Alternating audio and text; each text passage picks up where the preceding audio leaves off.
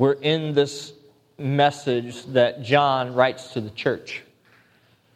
John, the apostle that actually spent time with Jesus, that knew him, that felt his touch, that heard his voice, that saw his face, that was there for both the, the tragic cross and the beautiful resurrection. So, like, this is the John that is writing this letter to the church, and we've seen so many beautiful, like, the language in it is beautiful of how much he loves these people that he's writing to.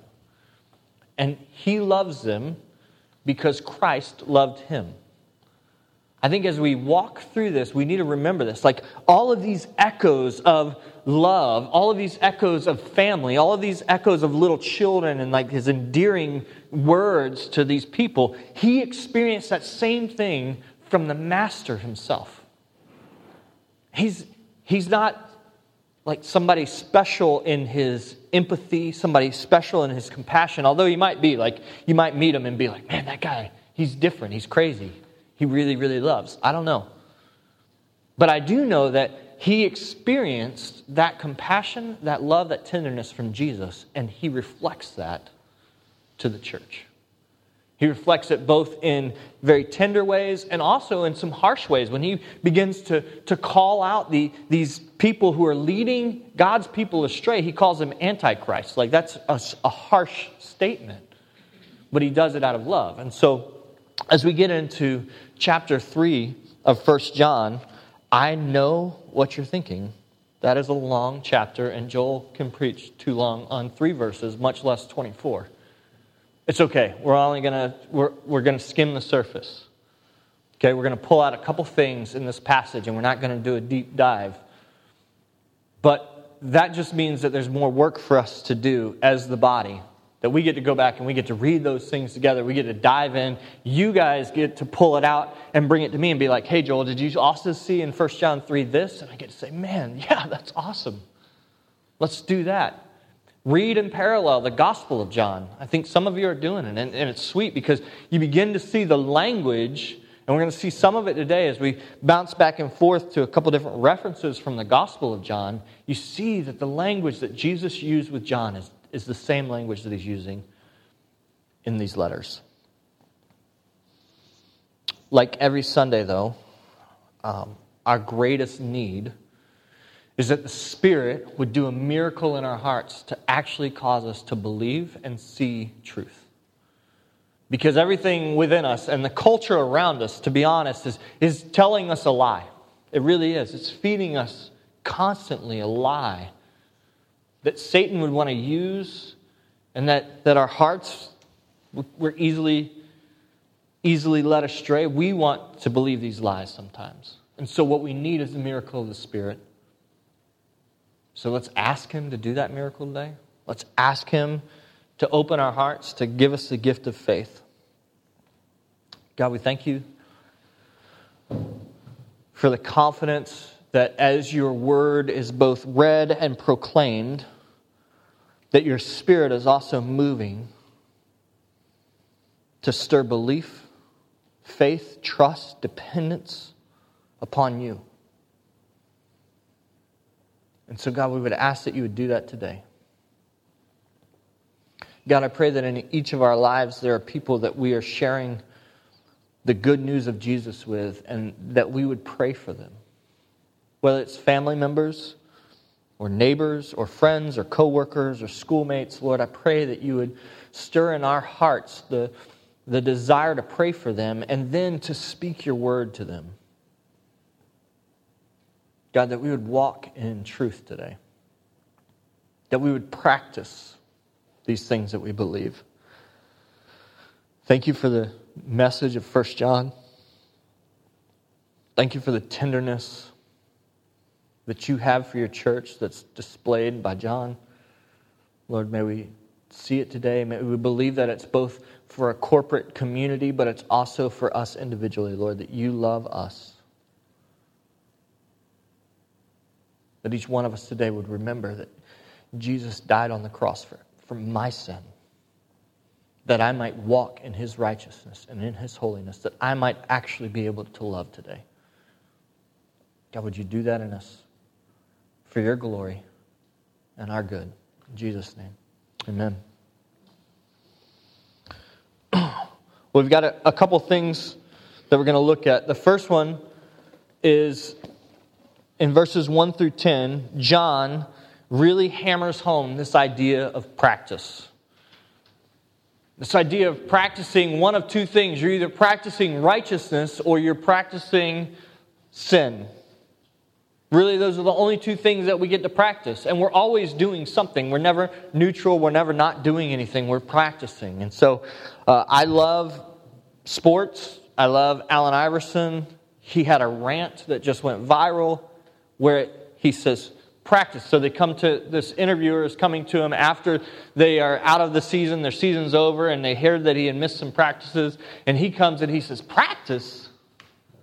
Are we talking about practice?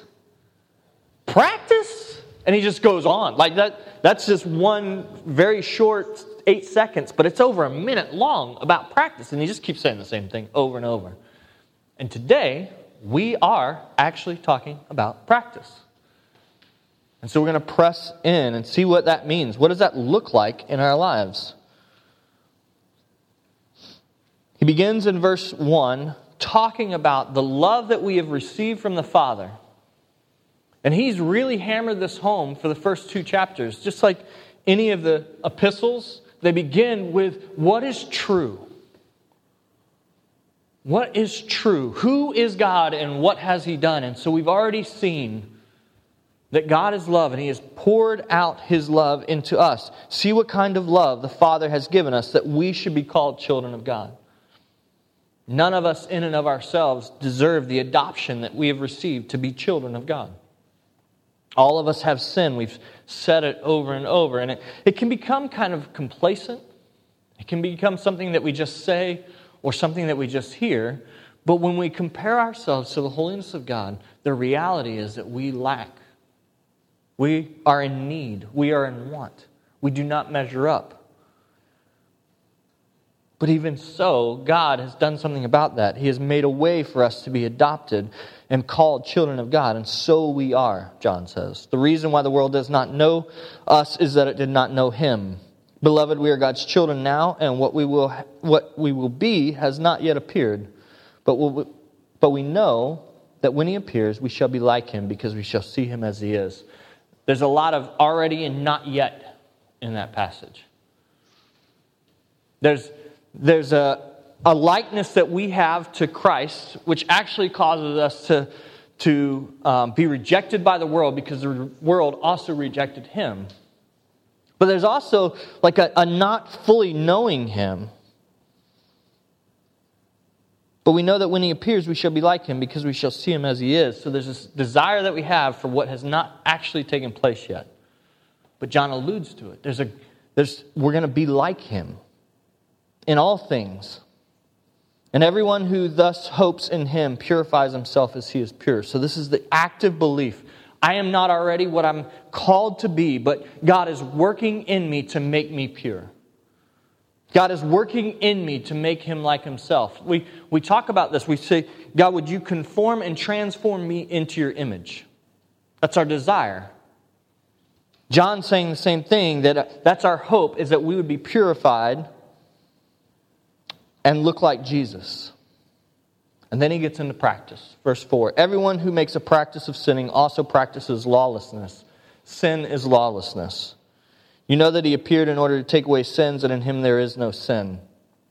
There's this constant practice, and he's saying, listen, you're either practicing lawlessness or you're practicing righteousness, which he says in verse 7 Little children, let no one deceive you. Whoever practices righteousness is righteous as he is righteous.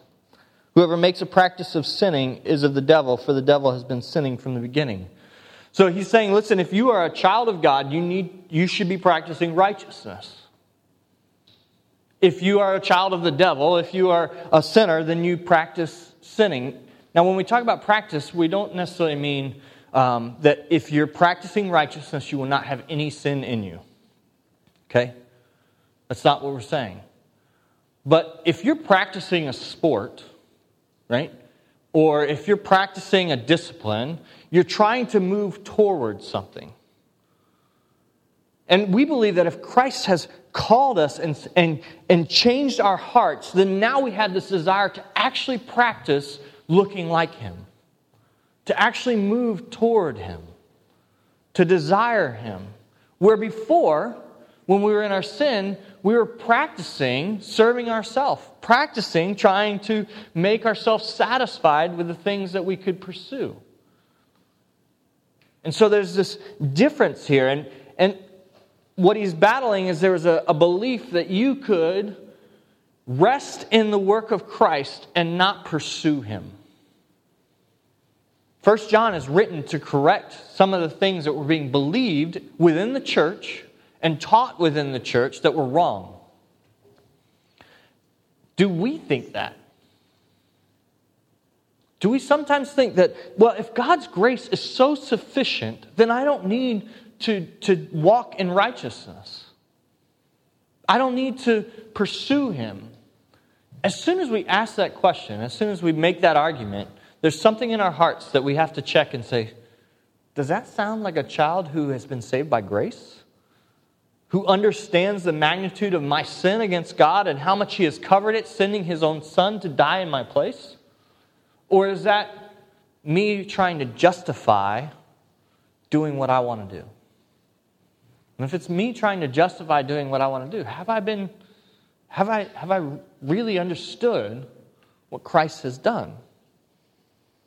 And that's what John's saying. If you understand what Christ has done, if you understand that you are called a child of God and you did nothing to deserve it, and you have been grafted into this family, you're going to walk in righteousness. There's going to be this desire in you. We talked about it on Wednesday. If God has done something, and this is where we this is where we can really get caught up in a passage like this, where we can say, I just need to practice more. I just need to do better. The reality is that the only reason that I would practice is because God has changed my heart. He did the first thing. He saved me. He, he took me out of the miry clay and He set my feet upon the rock and He saved me. He washed me with His blood. His death on the cross is sufficient for my sin, and now I'm given the opportunity to walk in His righteousness. Now I get to practice His righteousness. But the practicing his righteousness is not what saves us, it's the result of our salvation. We have to, we have to remember that because there's a, there's a subtle lie that creeps in that we think because I'm doing the right things, God loves me. No, God loved you before you did any of the right things. God loved you when you were rebellious, when you said, On my own I can live. I don't need you. He saved you and changed your heart so that today you can say, Man, God, you've changed me. And you've given me your word, and you've given me your law, and you've given me right ways to be in relationship with people, and I get to walk in them today because of what you've done. Thank you, God. I'm going to fail and I'm going to mess it up, but thank you, God, that I get to pursue this kind of relationship, this kind of righteousness, practice it.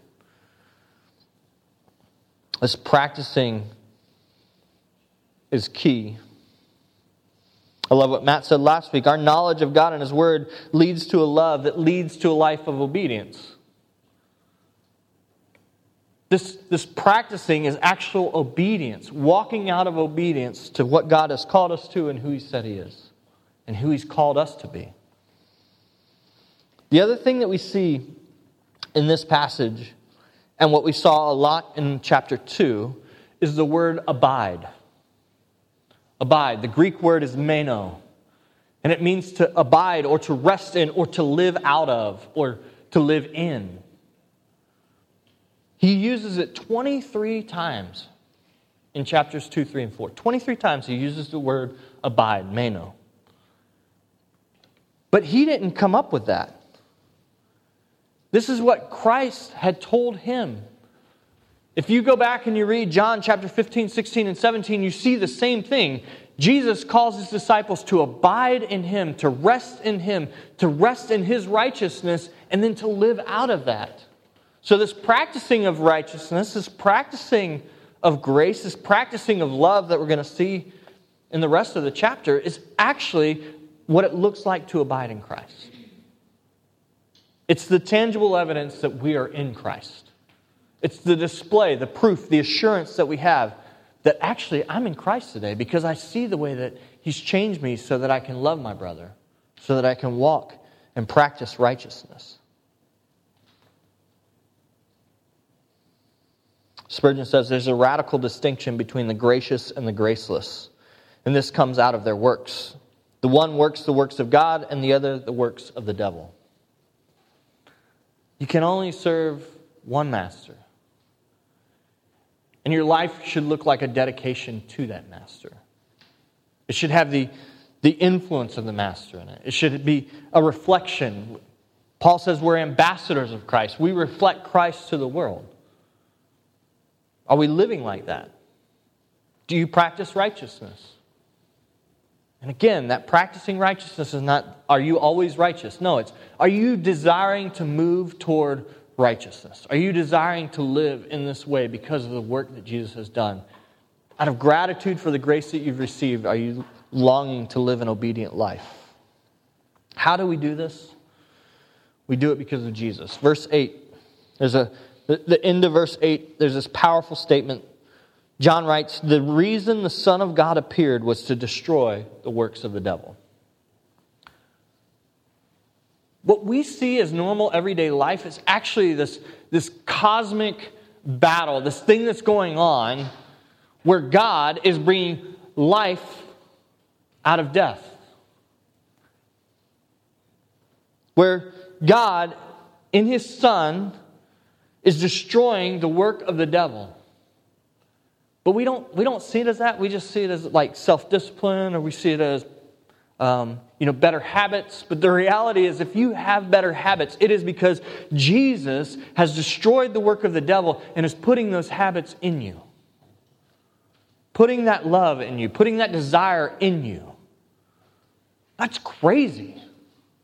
That's crazy that you and I get to participate in this cosmic thing that's going on where God is creating all things new and He's beginning with His people. And we get to see it each day. Like we get to see God changing our hearts. We get to see it not only in ourselves, but in each other. We need to, we need to rejoice more in that. When we see God doing something in another person's life, we just need to rejoice. We need to say, Man, I see what God's doing in you, and it's good and it's sweet. It's not you, so don't get too excited. It's Jesus, and I'm ex- we can both be excited about that. We can both be excited about what God is doing. Parents, I know I need to be more excited about that in my children and then give God glory in that. Rather than making demands myself and then thinking that it's my good parenting that's producing that. No, if there's anything good in me, in my household, and what's, what's going on in this church, right? It's because Jesus is doing it. He is destroying the works of the devil.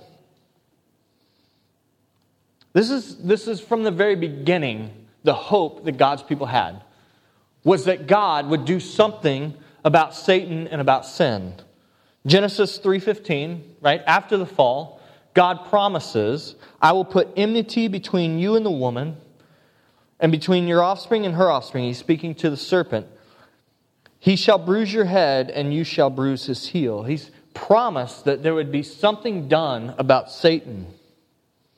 David's remembering this and he's crying out to God.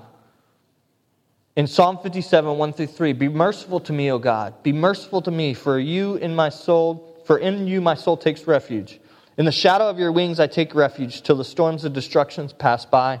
I cry out to God most high, to God who fulfills his purpose for me. He will send from heaven and save me. He will put to shame him who tramples on me. Selah, God will send out his steadfast love and his faithfulness.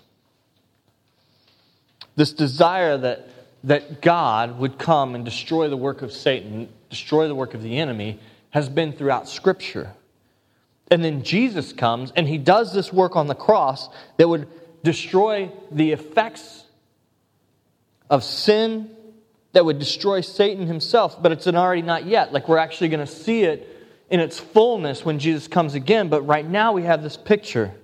Paul writes in 2 Timothy, and which has now been manifested through the appearing of our Savior Christ Jesus, who abolished death and brought life and immortality to light through the gospel. How has this happened? It happened because Jesus came, humbled himself, born fully human, but fully God at the same time, which that's that hypostatic union that we just we have a hard time with. Like we can't understand it. It's beyond some of our ability because it's, it's a God thing, it's what He's doing.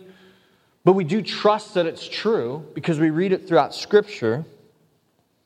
Jesus, the Savior, Christ, has come and He abolished death and brought life and immortality to light through the gospel. Jesus came, was born, lived a perfect, righteous life. The desire that you and I have to walk in righteousness and the little glimpses that we see that we're like, man, that's beautiful. Thank you, God. That was seen in Jesus every day because he walked perfect righteousness. You want to see somebody who, who loved perfectly? You see Jesus. You want to see right relationships? You see the relationship that Jesus had with the people around him. You want to see what perfect obedience to the law and to the Father looks like? You watch it in Jesus.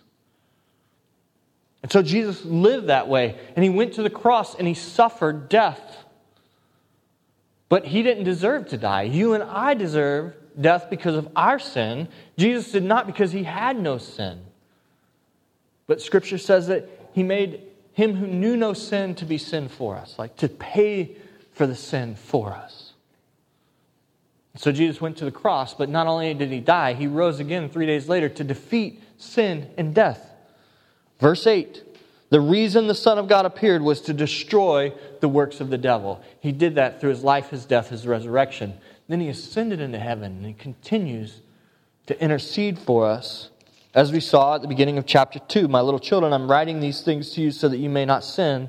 But if anyone does sin, we have an advocate with the Father, Jesus Christ the righteous. Love that. We think Jesus Christ, and it's just like his first and last name. The reality is, Jesus was his name. Christ was who he was. He was the anointed one. He was the Messiah. But then John says, Jesus Christ, the righteous, the one who's worked perfect righteousness. And what does that look like for us? What, like, what's, the, what's the fruit of this gospel work?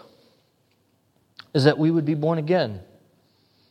Verse 9 No one born of God makes a practice of sinning, for God's seed abides in him, and he cannot keep on sinning because he has been born of God. By this it is evident who are the children of God and who are the children of the devil. Whoever does not practice righteousness is not of God, nor is the one who does not love his brother. Okay? Now we're beginning to see that this righteousness has a couple different aspects to it. One of the aspects of the righteousness that you and I are, are born into, like we are reborn, we moved from death into life. That's where the term born again comes from. It's, it's that we had to die and we had to be born again into life. Well, the life looks like righteousness, but it also looks like loving your brother. So, what has God done? He's done everything that we need to have life, to have righteousness, and to be able to truly love one another. Verses 11 through 24 talk about how we are supposed to love each other. I want to jump to verse 16 for the sake of time. Again, the work isn't done here.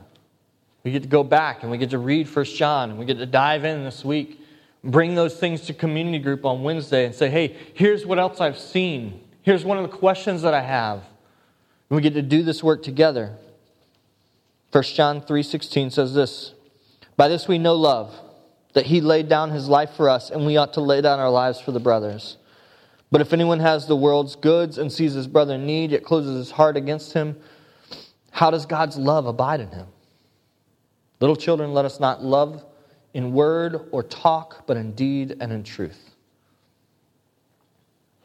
So walk in righteousness, practice righteousness. What does that practice look like? It looks like practicing loving your neighbor. It looks like practicing laying down your life for those around you. How do what does that look like? Well, maybe it looks like doing the dishes when you really don't want to do the dishes. Like maybe it's not the, the, the bad guy who's got the girl uh, on the train track and she's tied up, and then the hero comes in and he swoops in and rescues her and saves her out of the train. Maybe it's not, maybe it doesn't look like that. Where, the, where you push the guy out of the way and then the subway hits you. Like that would be really heroic dying for your neighbor. And maybe God calls us to that. I don't know. I'm not speaking that over anybody. I'm just saying that, like, maybe it's not as heroic as we think in our head. Maybe it looks like the daily, moment by moment, giving up what I want for the sake of another. Is that what it looks like in our marriages? The marriage that's supposed to be this, um, this very tangible evidence of what, it, you know, this reflection of God's love for the church? Is that, I mean, we start asking those questions, it, we begin to realize, no, I need a Savior. Today, I need a Savior. Because I haven't given up. I haven't laid down my life for my neighbor. I haven't laid down my life not just for my neighbor, but I haven't laid it down for my children that I that are like seed of my seed, like they're mine and I love them and, and instead I, I hold on to my comfort and my control and the things that I want. I don't lay down my life for them. And so there's this conviction, but at the same time, there's moments where I do lay down my life for them. There's moments where I do the dishes. Not many. Don't ask Gwen, she'll tell you. But there are moments, right, where, where we do actually love our neighbor and our children and our families and even our enemies. And that's produced because we are practicing the righteousness that has been purchased for us by the Son of God that destroyed the works of the devil. And He's calling us to walk in His works, in His righteousness. And so, if we see any of that, it should lead to this great rejoicing that God is doing what only God can do. And He's doing it in our lives. You see, finally, in, at the end of 1 John 3, John reminds the church of the commandment. He says in, in 20, 323, and this is the commandment that we believe in the name of his Son, Jesus Christ, and love one another, just as he has commanded us. I think John puts it in that order for a reason. He knows that the only way you and I will actually love is because of the work of Jesus, that we believe that he's the Son of God. We believe that He's come and He's laid down His life for me. And so now, because I have everything I need in Christ, I can give everything else away. That's crazy. That's powerful. The idea that I have everything that I need in Christ, and so I don't need to hold on to anything else. And so I can give it away freely.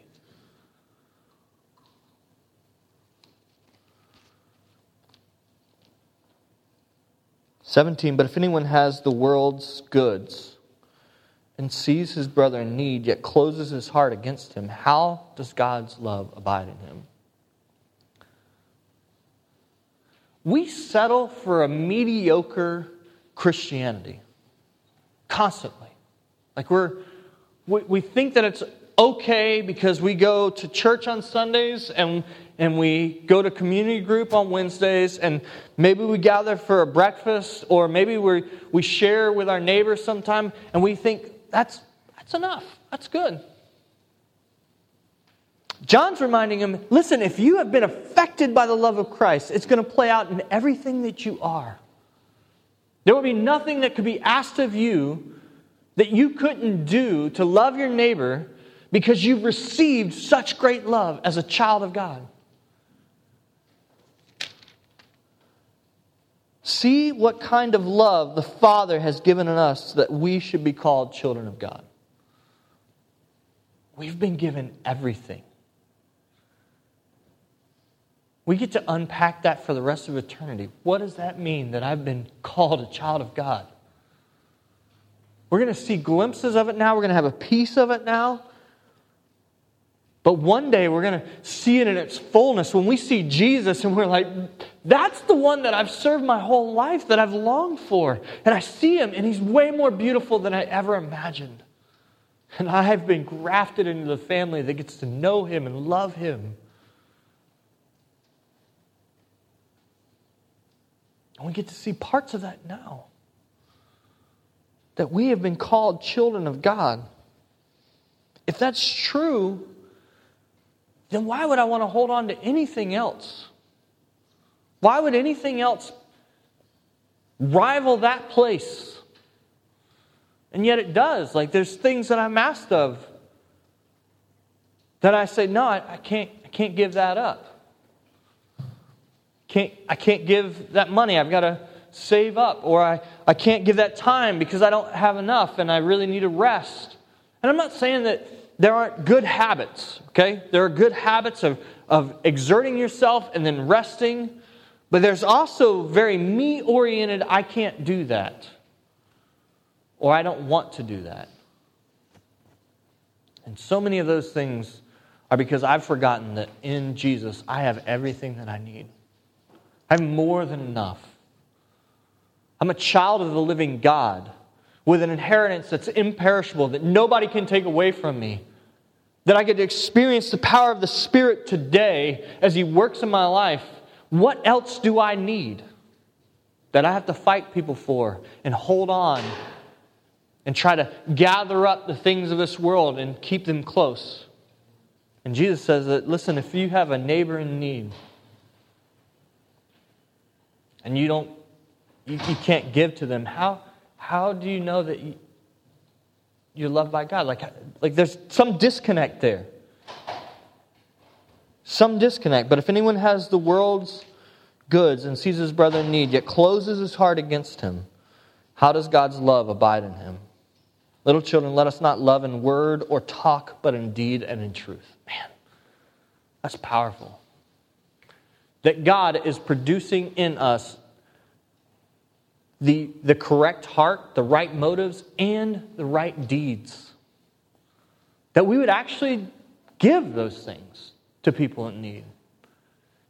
And, and I've seen it. Like I've seen it in you guys, and it's praiseworthy that God would work that in us. It's a miracle because it means that we have received the love of God and we are sharing it with others. We can't, like, that's crazy that we can't, that we're actually doing this. That He's using us as His hands and feet to meet needs and to love Him and love others. This is the commandment that we believe in the name of His Son, Jesus Christ and love one another just as he commanded. So, this is both the commandment, but then it's also the assurance that we have. He says, Whoever keeps these commandments abides in God. If there's any production of love and selflessness and sacrifice in any of our lives, it points to the fact that we are in God's love. We're abiding in His love. And He's abiding in us, and God in Him. And by this we know that He abides in us by the Spirit whom He has given us.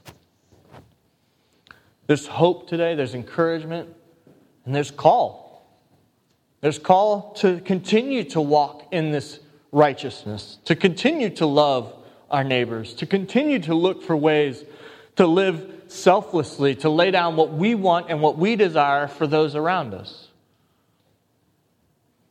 And there's hope because he has laid down what he wanted. He's laid down his life for us so that we could walk in it. And so this morning, we're going to take communion in a couple minutes and we're going to remember how Christ laid down his life for us. And, and his life wasn't just not doing what he wants, but actually doing what we want. No, his life was he gave himself, his body was broken, his blood was poured out and He washes us clean. We already sang that. He cleanses us, sprinkles us with His blood. That's how Christ has done it. And then He's put that same love in us. That we get to practice it. That we get to live this way. And so we need to believe that what Jesus has done is true. Because if we're not believing that and we're acting working out of our own flesh. And I talked to Matt earlier this week and said, Man, I just feel like I'm operating out of my own flesh, out of my own strength so often these days. And I don't want to do that. I want to rest in what Christ has done, operate out of a, out of a position of abiding there, resting there, and then work out of that. But it does mean that we get to practice. Like we don't just, that was, again, John is writing to the church because there's this false teaching that said, hey, you're saved and you're good. You don't have to do anything else. It's true, you don't have to do anything else, but if you're really saved, you get to do these other things. You get to walk in the righteousness of Christ. You get to love your brother. You get to see that in that love of your neighbor, Christ is glorified. He is made much of.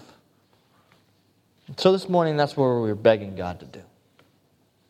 God, give us the gift of faith that we would believe that, that your Son has actually come and destroyed the works of Satan destroyed the works of the devil, and he's come and given us the ability to walk in his righteousness, to love, to lay down our lives for one another. John 4 23 and 24. But the hour is coming and is now here when the true worshippers will worship the Father in spirit and in truth. For the Father is seeking such people to worship him.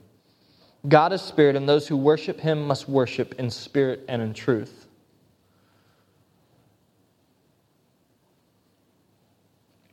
1 John 3:18 said, "Little children, let us not love in word and t- or talk, but in deed and in truth." That only happens because the Spirit of God is dwelling inside of us, working it in our lives.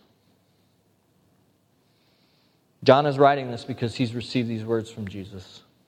He knows that any love that he has has been given to him. John 15, 9 through 14. As the Father has loved me, so have I loved you. Abide in my love. If you keep my commandments, you will abide in my love, just as I have kept my Father's commandments and abide in his love. It's, he, he's not keeping the commandments and so he's being loved. He's keeping the commandments because he's in a love relationship with the Father. It's out of a place of identity that we can actually do and be and walk. He says, These things I have spoken to you that your joy may be that my joy may be in you and that your joy may be full. This is my commandment that you love one another as I have loved you. Greater love has no one than this, that someone lay down his life for his friends. You are my friends if you do what I command you. Isn't that the desire of our heart this morning? To be the friends of Jesus? To be in relationship with Jesus? To respond to his love for us with love for him and love for each other? That's the greatest testimony that you and I can have is when we go out and we get to be the hands and feet of Christ. We get to respond to His great love for us with a love for Him, with eyes open to see the hurting and the broken and the used, and we get to go and meet those needs, not to make us feel better about ourselves, but to worship and love our God. I pray that God would do that in us today, that, that we would long to be His friend, that we would long to walk in His commandments, that we would long to practice righteousness, to love our neighbors because He's loved us so well. Amen? God, would you do that in us?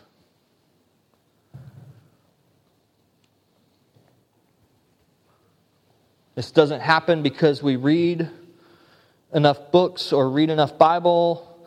It doesn't even happen because we, we pray enough prayers. It happens because your Spirit is doing a miraculous work in us to believe the truth of the gospel, the finished work of Christ, that you have defeated the works of the devil, that you have put in us your righteousness, that you have loved us completely. And out of gratitude for that love, out of gratitude for that finished work, out of gratitude for your grace to us, we get to go and live lives of contribution, lives of generosity lives where we freely give because we have freely received.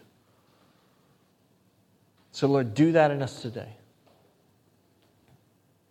Not so that the people of Cross Point Coast would be this great people, but so that the people of Cross Point Coast would point to a great God, a miraculous Savior, that we would be called children of God. Help us to operate out of our identity as child of God today. Thank you that we get to have um, a picnic in the park today. Lord, may we, may we love each other well there. May we love our neighbors that come into the park too. God, would you be glorified in our lives today? We ask this in your name. Amen.